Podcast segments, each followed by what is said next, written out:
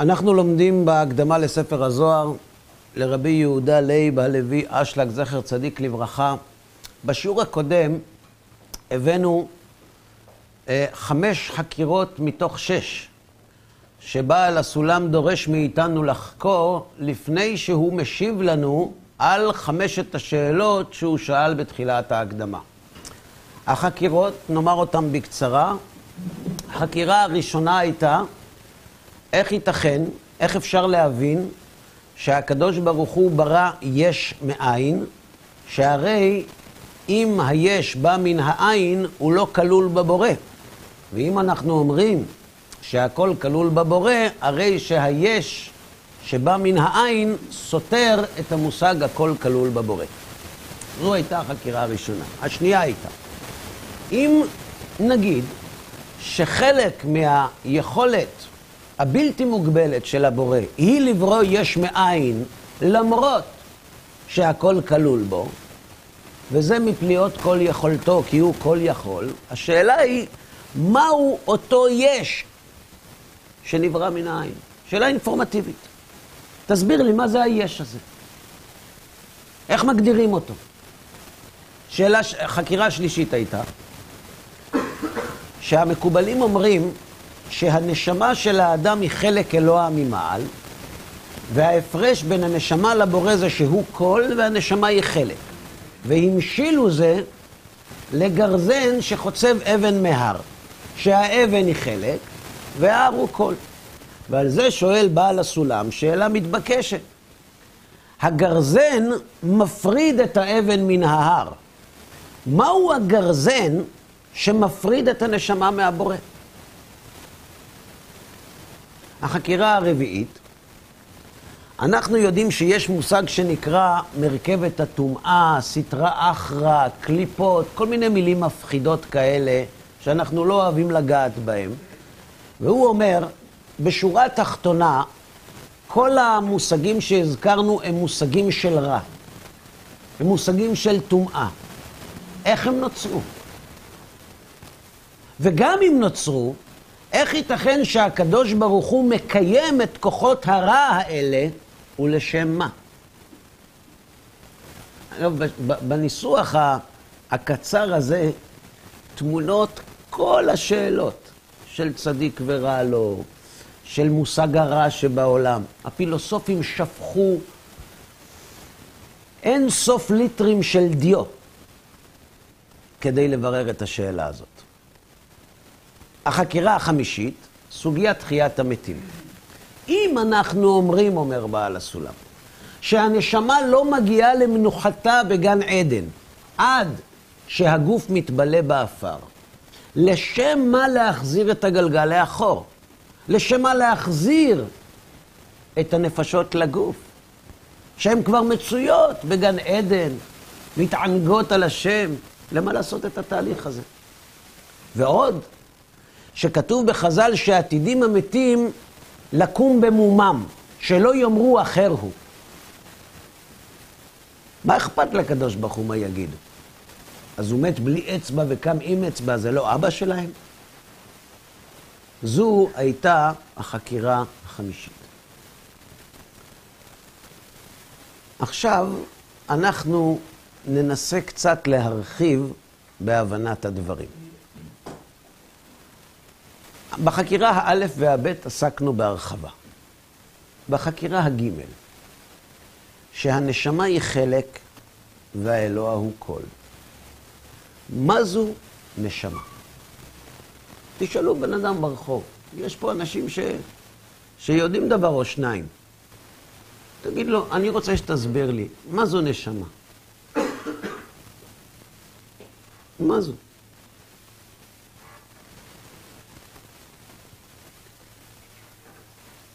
אז הוא יגיד, נשמה היא כלי רוחני, היא חלק אלוה ממעל, נשמה זה מי שאתה. כן, אבל מה זו נשמה? אז במקום אחר, לפני שבעל הסולם עונה על השאלה הזאת, הוא מסביר את הגישות השונות שקיימות בעולם למושג נשמה.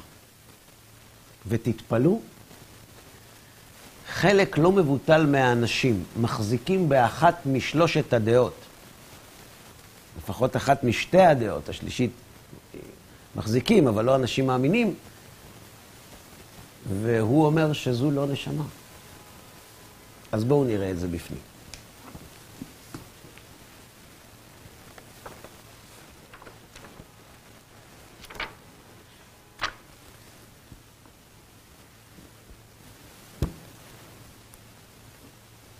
והנה מצאנו אשר כללותם של השיטות המפוזרות בעולם במושגים של גוף ונפש מתקבצים תחת ג' שיטות.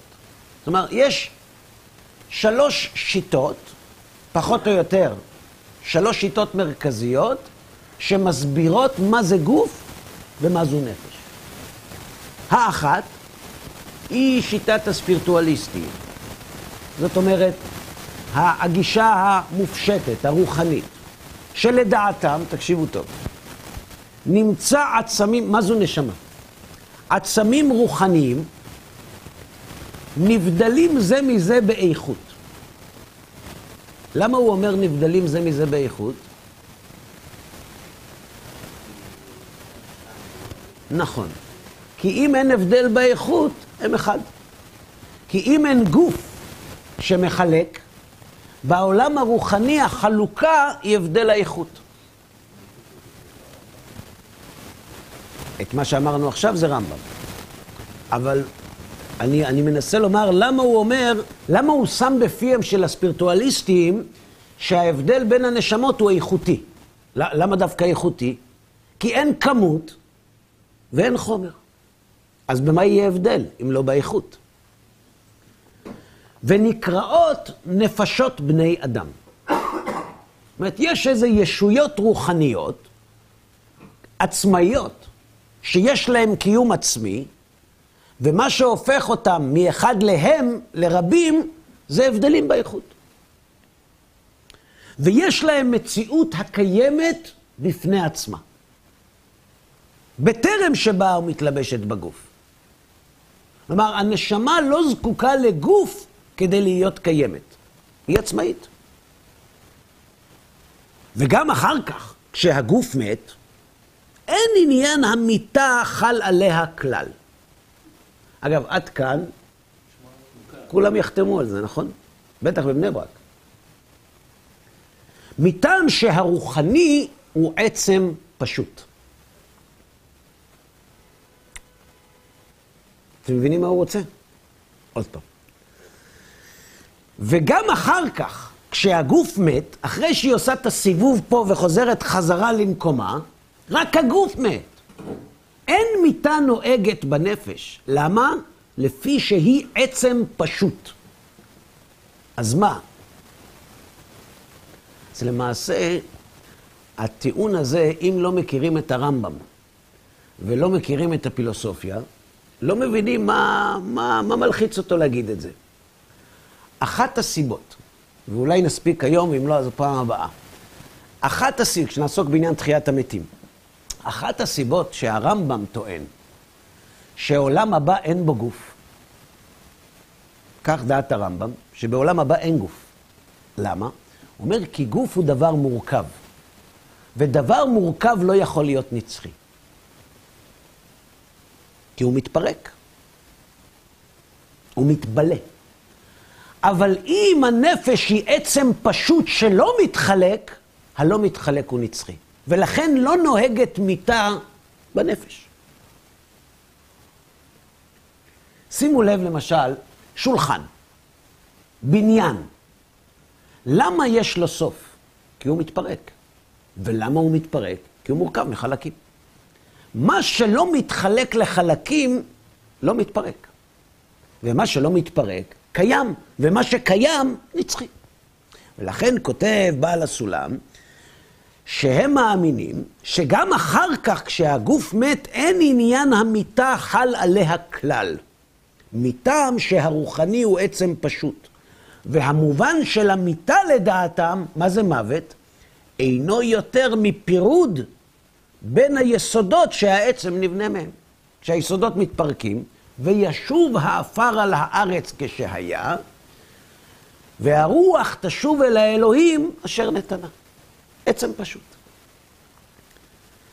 וזה ייתכן רק כלפי גוף גשמי שנמצא לו הרכבה מאיזה יסודות, אשר המיטה חוזרת ומפרידה אותם.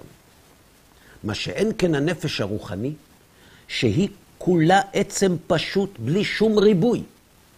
ועל כן לא ייתכן שיערה לה פירוד של מה אשר הפירוד הזה יבטל את בניינה, ולפיכך הנפש היא נצחית, עומדת וקיימת לעולם.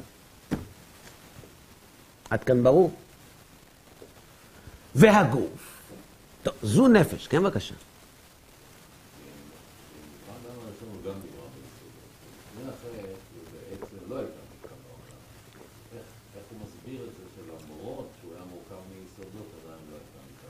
זו אחת הקושיות שמקשים על הרמב"ם.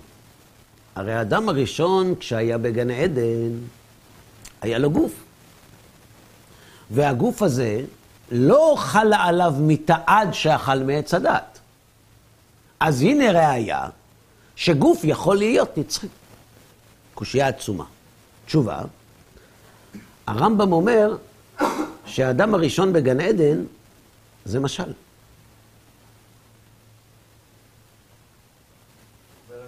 אתה בהלם? כן? כל פרשת הבריאה היא סודות. עכשיו, מי שלא סובר כמו הרמב"ם, ויש, יגידו לך, זה נכון. אבל גם מי שאומר שלאדם הראשון היה גוף, אומרים שהיה לו גוף שונה. גוף רוחני. שנתגשם כאשר גורש מגן עדן. זה פלא עצום. אני אגיד לך משהו. כולנו מבינים שכשאדם בן 40 יודע חשבון כמו ילד בן 5, הוא מוגבל. אבל כשמגיעים לתורה, בעיקר לחומש בראשית, יש לא מעט מאיתנו שיש להם השכלה בגיל 40 של ילד בן 5. בחיידר, בתלמוד תורה, הרבי לימד אותו שהנחש בא, ואז היו לו גם ידיים לנחש. והוא היה עומד, הנחש. והוא דיבר עם חווה, והצליח לפתות אותה. ואז היא לקחה את התפוח של שלגיה, ונתנה לאדם הראשון. ובגיל 70, הוא נמצא באותו מקום. לא התפתח, קפה. זה לא אדם מוגבל. אז מה אומרים? לא, זה לא הכוונה גוף רגיל. זו כבר התקדמות. אבל מה זה לא גוף רגיל? אז מה ההבדל בין הגוף שלפני כן לגוף של אחר כך? לפני כן הגוף היה מזכוכית והוא נהיה מבשר. מה זה גוף רוחני? אם הוא רוחני הוא לא גוף. אם הוא עשוי מחומר, אם הוא עשוי מעצם שאינו נחלק, מעצם פשוט, אז זה לא גוף, זה נשמה. ואם זה גוף שעשוי מעצמים שנחלקים, אז איך ייתכן שלאדם ראשון היה גוף שחי לנצח? ברור? והגוף. אז עד עכשיו הסברנו מה זו נפש, לשיטת הספירטואליסטים, ועכשיו הוא מסביר מה זה גוף.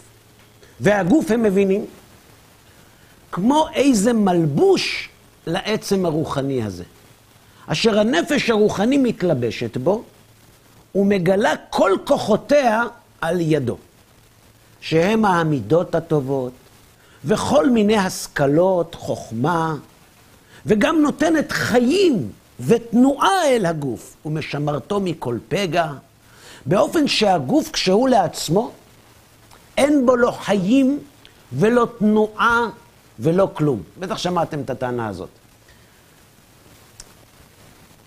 הגוף זה אני? לא. אז מי זה האדם? זו כנראה הנשמה. למה? כי הרי מה יש בגוף באדמה, מה חסר בגוף, שבגלל החסר הזה הוא כבר לא זז? מה חסר? הנשמה. אז מה נותן קיום ותנועה וחיים לגוף? הנשמה. אז מה זה הגוף? כלום. גוש בשר, גולם, שהנשמה אחראית על כל הקיום שלו, הפעילות שלו, התנועה שלו, שבלעדיה הוא שום דבר. זו התפיסה הספירטואליסטית.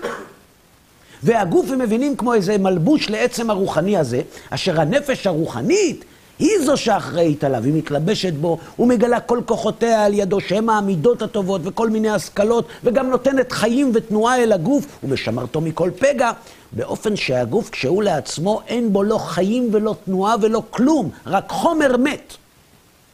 כמו שאנו רואים אותו אחר הפרדת הנפש מן הגוף. מוכר, לא? דהיינו בשעת המיטה. וכל סימני החיים שאנו רואים בגוף האדם, כל אלו הם גילויים מכוחות הנפש בלבד. על החתום, דתי. יש מישהו שיחלוק על זה? לא. בעל הסולם חולק. לכאורה כן. לפי זה כן. איך יכול להיות שהבהמה תזוז בלי נשמה? גוף זה דבר מת. אה? כן, בחוץ יש הרבה הסברים. לא משנה, זה סמנטיקה, עזוב. נפש, תגיד נפש, לא, עזוב, אל תפוס אותי במילה. מה הבעיה במה שהרב אמר? אני לא אמרתי שזה בעיה, אני רק אומר שאם הוא אומר שזו גישה ספירטואליסטית, זה אומר שזו לא הגישה של התורה. וזה, יש לי בעיה עם זה. כי מה לא נכון בגישה הזאת? זו גישה כל כך מפורסמת, כל כך ידועה, כל כך מקובלת. כל אחד יחתום עליה בעיניים עצומות.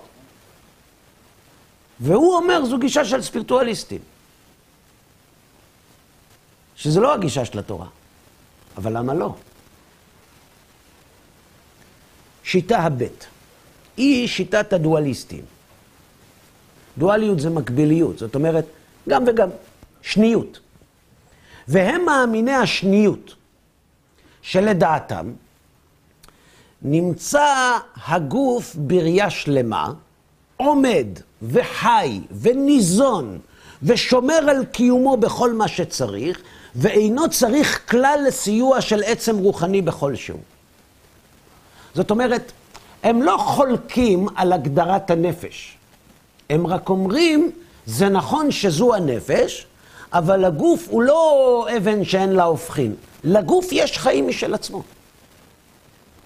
אולם הגוף הזה, למרות שיש לו חיים משל עצמו, אינו נחשב כלל לעצמותו של האדם, ועיקר עצמותו של האדם הוא הנפש המשכלת, שהוא עצם רוחני כדעת הספירטואליסטים. זאת אומרת, ההבדל בין הדואליסטים לספירטואליסטים הוא לגבי מעמדו של הגוף. האם הגוף הוא חליפה, או האם הגוף יש לו חיים עצמאיים, רק שהוא לא האדם. הוא הסוס ורוכב. נכון. הגוף זה הסוס, והאדם זה הרוכב. למה הם הגיעו אל השינוי הזה? מה אכפת להם מה שאמרו הספירטואליסטים? מה גרם להם להגיד לא, לגוף יש חיים משלו? אז הוא מסביר.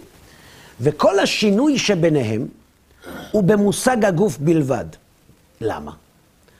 אשר אחר, אגב, הגישה הראשונית הייתה הגישה הפילוסופית, היוונית, ואפילו גם בימי הביניים. וכל השינוי שביניהם הוא במושג הגוף, ומדוע? אשר אחר שנתפתחה חוכמת הפיזיולוגיה והפסיכולוגיה. במידה מרובה, מצאו וראו, אשר ההשגחה הכינה במכונת הגוף מצידו עצמו, כל צורכי החיים. יש חוכמה עצומה בפעילותו של גוף האדם, וזה לא קשור לשכל. יש שרירים לא רצוניים. למשל, מערכת העיכול. מערכת העיכול לא תלויה במחשבה. יש שרירים רצוניים, כמו לעיסה. אבל יש מערכות בגוף האדם שבכלל לא קשורות לרצון של האדם, הן פועלות באופן עצמאי. ועליהם כותב הרמב"ם בשמונה פרקים, בהקדמה למסכת אבות, שאין בהם מצוות. כלומר, השרירים הלא רצוניים, האוטומטיים, אי אפשר לאסור או לצוות דברים שקשורים בהם, כי זה לא תלוי בבחירה. אפשר לצוות, לאסור או להתיר, דברים שאתה יכול לבחור לעשות או לא, אבל דברים שאתה מוכרח לעשות. אם מישהו דחף לו לתוך הלא החזיר, העיכול של החזיר הוא לא חטא. זו פעולה שנעשית מעצמה. היא לא רצונית. זו גישה, אז לפי מה שאנחנו לומדים מדבריו, הגישה הזאת הייתה מקובלת כי עדיין לא הכירו את החוכמה שיש בגוף. אבל ברגע שמתברר שבגוף יש חוכמה עצומה, הגישה הספירטואליסטית קורסת.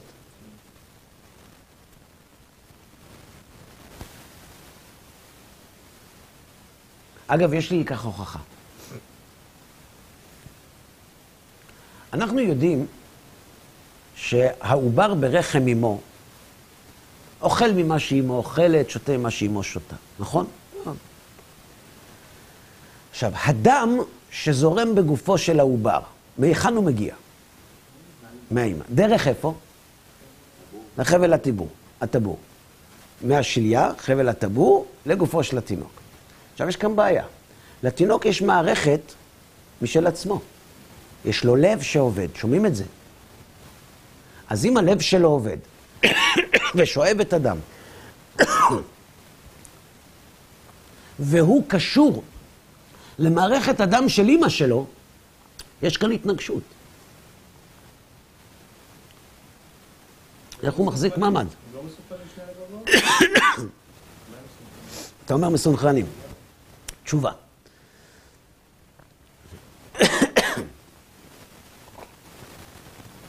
המשאבה של התינוק עובדת על ריק. פעם היו משאבות של נפט כאלה. שאתה שואב נפט. אם יש חור בפומפה, לא שואב כלום. זה מה שקורה בתינוק. כשהוא נמצא ברחם אמו, יש לו חור בלב. בדופן הלב. ואז הדם זורם, המשאבה עובדת, אבל היא לא משפיעה על מחזור הדם. הבעיה היא שאם התינוק ייוולד כך הוא ימות. ואז קורה דבר מדהים. בשנייה של הלידה. היום אפשר לראות את זה. אני ראיתי את זה במערכת הדמיה תלת-ממדית. אפשר ממש לראות את זה. בעיניים, לא סיפורים. משום מקום מגיעה רקמה וסותם את החור. ואז התינוק נולד. איך קרא לזה הפרופסור ב-BBC? יהודי. זהו פלא הלידה. לשמוע מרופא את המילה פלא, זה פלא פלאות. עכשיו אני שואל, אם הגוף הוא כלום, וכל מי שמפעיל אותו זה השכל, הרי העובר ברחם אמו הוא גולם. אז מי אומר לגוף, עכשיו תסתום? מה שאני נתתי עכשיו זו דוגמה פרימיטיבית לתחכום של גוף האדם. בלוטת התריס. זו מערכת מופלאה שמשלבת כל כך הרבה מרכיבים יחד, מאזנת כל כך הרבה מערכות. איך היא פועלת כשהאדם מחוסר הכרה? וכל השינוי הזה קרה למה? שנתפתחה חוכמת הפיזיולוגיה והפסיכולוגיה.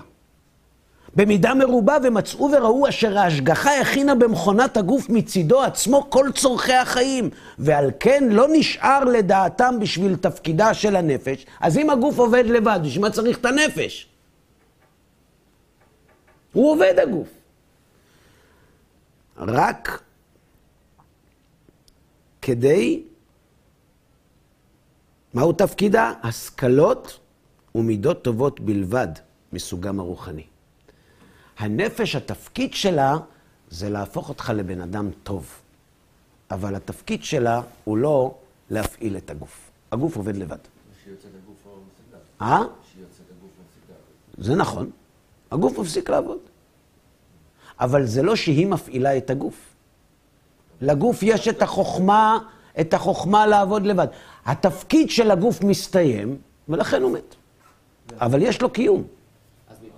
זה לא שהנשמה יוצאת, הגוף מת, אלא כשהגוף מת, הנשמה יוצאת. אפשר ככה להגיד. כשהגוף מת, הנשמה יוצאת. אפשר להגיד גם ככה. ונמצא שהם מאמינים בשניות, כלומר בבית השיטות יחד, בשיטת הדואליזם ובשיטת המטריאליזם. אלא שהם אומרים שהנפש היא סיבה אל הגוף, כלומר שהגוף הוא תולדה שנמשך מהנפש. הוא קיים בזכות הנפש, לצורך הנפש, אבל הוא קיים בפני עצמו. זו הגישה השנייה. עכשיו, הגישה השלישית, אגב, עם שתי הגישות הראשונות, יש הרבה אנשים דתיים שמוכנים להזדהות. עם הגישה השלישית לא. זו השיטה המטריאליסטית, שהתפתחה בעיקר בסוף המאה ה-19. שכפרו לגמרי במציאות איזה עצם רוחני, מטאפיזי, בתוך בניין הגוף. אין שום דבר רוחני בגוף. והוכיחו בעליל, אשר גם שכלו של האדם, השכל שכולם חושבים שהוא רוחני, טוענים המטריאליסטים, אינו אלא רק פרי של הגוף. והציגו את הגוף בדמות מכונה חשמלית, עם חוטים, עם סיבים שמתפעלים מתוך פגישתם עם דברים חיצוניים. יש סנסורים, חיישנים, 5 חושים, קולטים מידע, מעבירים למוח, מידע הזה הופך לאותות חשמליים, עובר דרך מיליארדים של נוירונים, מגיע למוח, לכל מקום שבו הוא מתורגם, ואז האדם חווה חוויות. אבל הכל במוח. הרגשות הם בקליפת המוח. הכל חומר. הכל גוף. אגב, השיטה הזאת היא הפוכה מאיזו שיטה, הראשונה או השנייה? הראשונה. אשר גם שכלו של האדם אינו אלא רק פרי הגוף, והציגו את הגוף בדמות מכונה חשמלית, עם סיבים שמתפעלים מתוך פגישתם עם דברים חיצוניים מן הגוף, עצבים, שהם חוטי המישוש, שעל ידי המגע בדברים מוליכים אל המוח הרגשים שמתוארים בתור כאב או עונג, ועל ידי, איך אמר לי פעם מישהו, אתה יודע מה זה אהבה? דופמין. מה זאת אומרת? אני אומר לו, הוא אומר לי, מה, אתה לא יודע? הרגש של האהבה זה דופמין, חומר כימי שמופרש במוח. כן? מה מפריש את החומר? או, זו משאלה אחרת.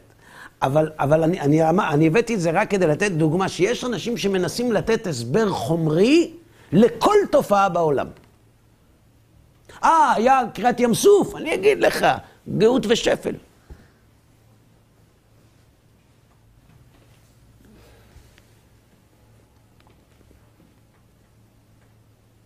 ועל ידי ידיעה זו שהוא מקבל מהעצבים, הוא שולח פקודה בחזרה אל העבר הממשש על ידי העצבים, וגידים המתוקנים לזה, והם מרחיקים את העבר ההוא מהדבר שגורם לו כאב, ומקרבים את העבר לדבר שגורם לו תענוג.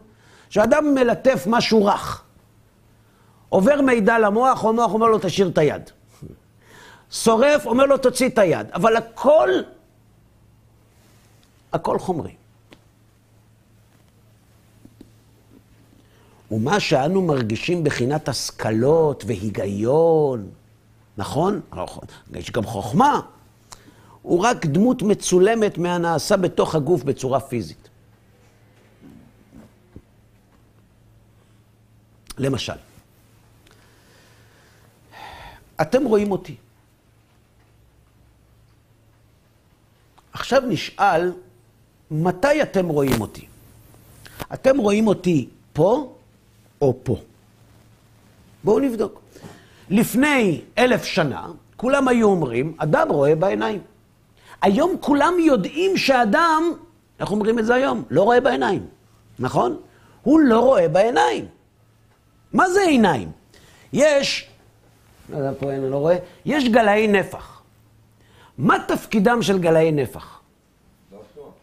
הם מודדים את הנפח של החדר, וברגע שיש שינוי בנפח, נוצר אות חשמלי שעובר דרך חוטים ומשדרים אל המוקד, ואחרי 6 שעות, המוקדן שולח ניידת. נכון? עכשיו, השאלה היא, האם החיישנים ראו? הם רואים? לא. הם תוכנתו לקלוט אינפורמציה מסוימת. עיניים זה גלגלי ג'לי. שיודעים לעשות רק דבר אחד, לקלוט גלי אור. גלי אור זה לא אני, נכון? גלי אור באורך גל מאוד מסוים שבין האינפרה לאולטרה. זהו. אם זה יותר ארוך או יותר קצר, העין לא רואה. יש בעלי חיים שכן יכולים, אבל אנחנו, פרימיטיביים, יכולים לראות רק אורך גל מסוים. עכשיו, הגל אור הזה, זה לא אני וזה לא כלום. גל האור הוא אור חוזר. דהיינו, נגיד את זה ככה, למה בחלל יש חושך? כי אין שם עצמים שגלי האור התנגשו בהם. ואז מה? גלי האור שהעין מסוגלת לקלוט זה רק השתקפו, דהיינו אור חוזר ממקור האור שמתרסק אל רשתית העין. דוגמה, שאתה מחזיק פנס בלילה, אתה רואה את האור? רואה או לא רואה? רואה. אתה לא רואה. אבל יש כמה לומות אור. רק אם יש אבק. אם אין כלום לא תראה אור. מדוע? כיוון שאין למקור האנרגיה, מקור האור, במה להיעצר ולחזור אליך. כלומר, אנחנו קולטים גל אור שעובד בצורה כזאת וחוזר אל רשתית העין. עכשיו, כל מה שתיארתי לכם זה לא אהרן לוי. מסכימים? יפה. גל האור הזה הופך לאות חשמלי, נוסע במסע מדהים, בלי להתבלבל, אל המעבדה, שזה פה, בערך פה, ושם מכניסים את הדיסק החשמלי למערכת, ואתה מקבל תמונה. איפה התמונה נמצאת? פה. לא פה. נכון או לא? רק אני. רק אני. עכשיו, כשאני רואה אור, האור נמצא פה או פה? אז יכול להיות שבחוץ בכלל יש חושך. נכון? כלומר, במילים פשוטות, אם עד היום חשבנו שאנחנו בתוך החדר, יש מצב שהחדר בראש שלנו. במושג יותר רחב, אם עד היום חשבנו שהאלוה ברא את העולם והניח אותנו בתוכו, אפשר שהוא ברא את העולם בתוך התודעה שלנו. ברור? מה שאני אומר לכם, תבדקו, זה מה שמקובל היום. לפי המטריאליסט, זה אתה בראת את האלוהים בתוך הראש שלך. זו לא טענה שלא נשמעת. כן. כשאתה נוגע בשולחן, אתה מרגיש אותו. זה לא כאלוה שמשדרים לך אפקטיבית. אתה אומר, הנה אני מרגיש. בוא ננתח את המושג, אני מרגיש עצם קשיח. יש לך מערכת של מישוש, נכון? שקולטת אינפורמציה. האינפורמציה הזאת עוברת דרך מערכת העצבים ומגיעה אל המוח. ואז מה קורה במוח? הוא לוקח את האינפורמציה ואומר לך, אהרן, זה קר, זה חם, זה קשיח, זה נוזלי. אבל איפה המסקנה הזאת נקבעת? פה. נקבעת פה. לא. זאת אומרת, הפעם הראשונה שאני מרגיש קשה ורח, זה פה. זה חיישנים. גלמים. בקיצור, זו דרך מאוד מרתקת, והמטריאליסטים יודעים לעשות את זה נפלא, ובעל הסולם בעד. רגע אחד, איך אתה לא מתלהב? בעל הסולם בעד, רגע אחד. ומה שאנחנו מרגישים בחינת השכלות ודרכי היגיון בתוך מוחנו הוא רק צילום מהנעשה בתוך הגוף בצורה פיזית. באופן שהגוף בכללו הוא כמו מכונה ששולח, מכונה טלגרפית, כמו תחנה מרכזית כזאת, זה המוח. ומהמוח נמשכים שליחים לקבלה של ידיעות של כאב או עונג, ומולכים ומקרבים את הגוף בעקבות המידע הזה. וכל המושג של שכל ומסקנותיו, זה ההתנסות החווייתית שהמוח עובר במהלך החיים, והוא צובר ידיעות, והידיעות האלה גורמות לגוף להחליט איך להתנהג. למה כשמכניסים יד לאש? למה כשרואים אש בורחים? כי פעם הוא עמד ליד אש, קיבל גל של חום, תרגם את זה במוח, הבין אש זה דבר מסוכן, עכשיו הוא רואה אש, הוא בורח. אבל ילד שלא יודע מה זו אש, מכניס את היד. הכל חומרי. למוח יש התפתחות כלשהי. נכון. אנחנו מתפתחים ומתפתחים, וגם במקרה הטוב לא משתמשים אלא מקסימום ב15% מתאים אפורים במוח. זה נכון, זה אמור להיות כל אנשים שווים. בסדר, אז עכשיו אתה שואל למה לא שווים? כי יש הבדל באיכות ובכמות של הגוף. גנים קוראים לזה. יש גנים חזקים, בן אדם יעשן 100 שנה לא יקבל מחלות, יש גנים חלשים, אדם לא יעשן כלום ויהיה חולה. בזה זה תלוי. גנטיקה.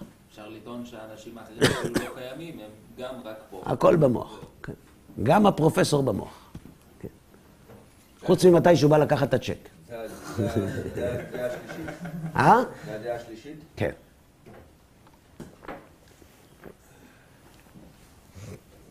ויש גם כן מן הדואליסטים, כלומר אלה שאומרים שיש נפש ולגוף יש חיים עצמאיים, שמסכימים לגמרי עם השיטה המטריאליסטית, רק שמוסיפים עליה את העצם הרוחני. הם אומרים, נכון, הכל עובד לבד, הכל נפלא, אבל תדע לך שיש גם נפש.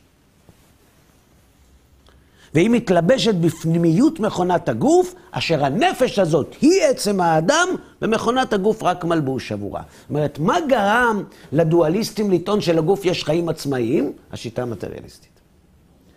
והנה ערכתי כאן בדרך כללות, כל מה שהעלה המדע האנושי במושגי גוף ונפש עד זמננו זה. ועכשיו השאלה, החקירה הגימל. במה שאמרו המקובלים, שנשמתו של אדם היא חלק אלוהה ממעל, באופן שאין הפרש בינו יתברך לבין הנשמה, אלא שהוא יתברך כל והנשמה חלק.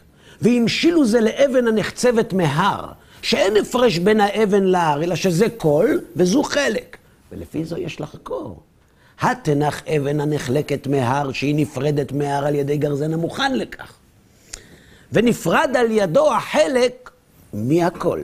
אבל איך יצויר זה בו יתברך ויתעלה שיפריד חלק מעצמותו יתברך, עד שיצא מעצמותו יתברך ויהיה חלק נבדל ממנו. דהיינו לנשמה. עד שייתכן להבינה רק כחלק מעצמותו יתברך.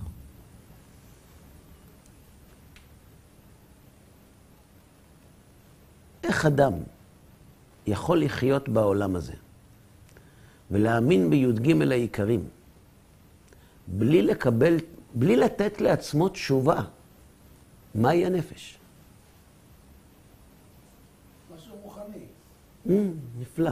איזה רוחני? רוחני איזה? ספירטואליסטי, דואליסטי. עכשיו מישהו יגיד, מה אכפת לי איזה? מה זה משנה? רוחני.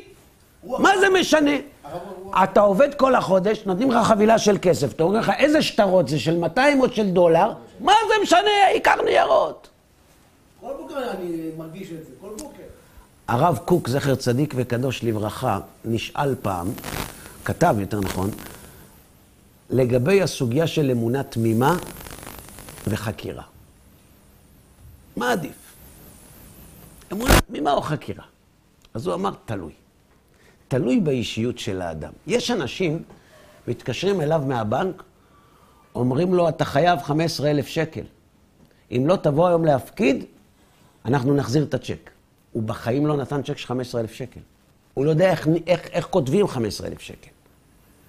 אבל אם התקשרו מהבנק, הוא הולך ומפקיד. ואז שואלים אותו, למה אתה מפקיד? הוא אומר, מה זה? הפקיד אמר.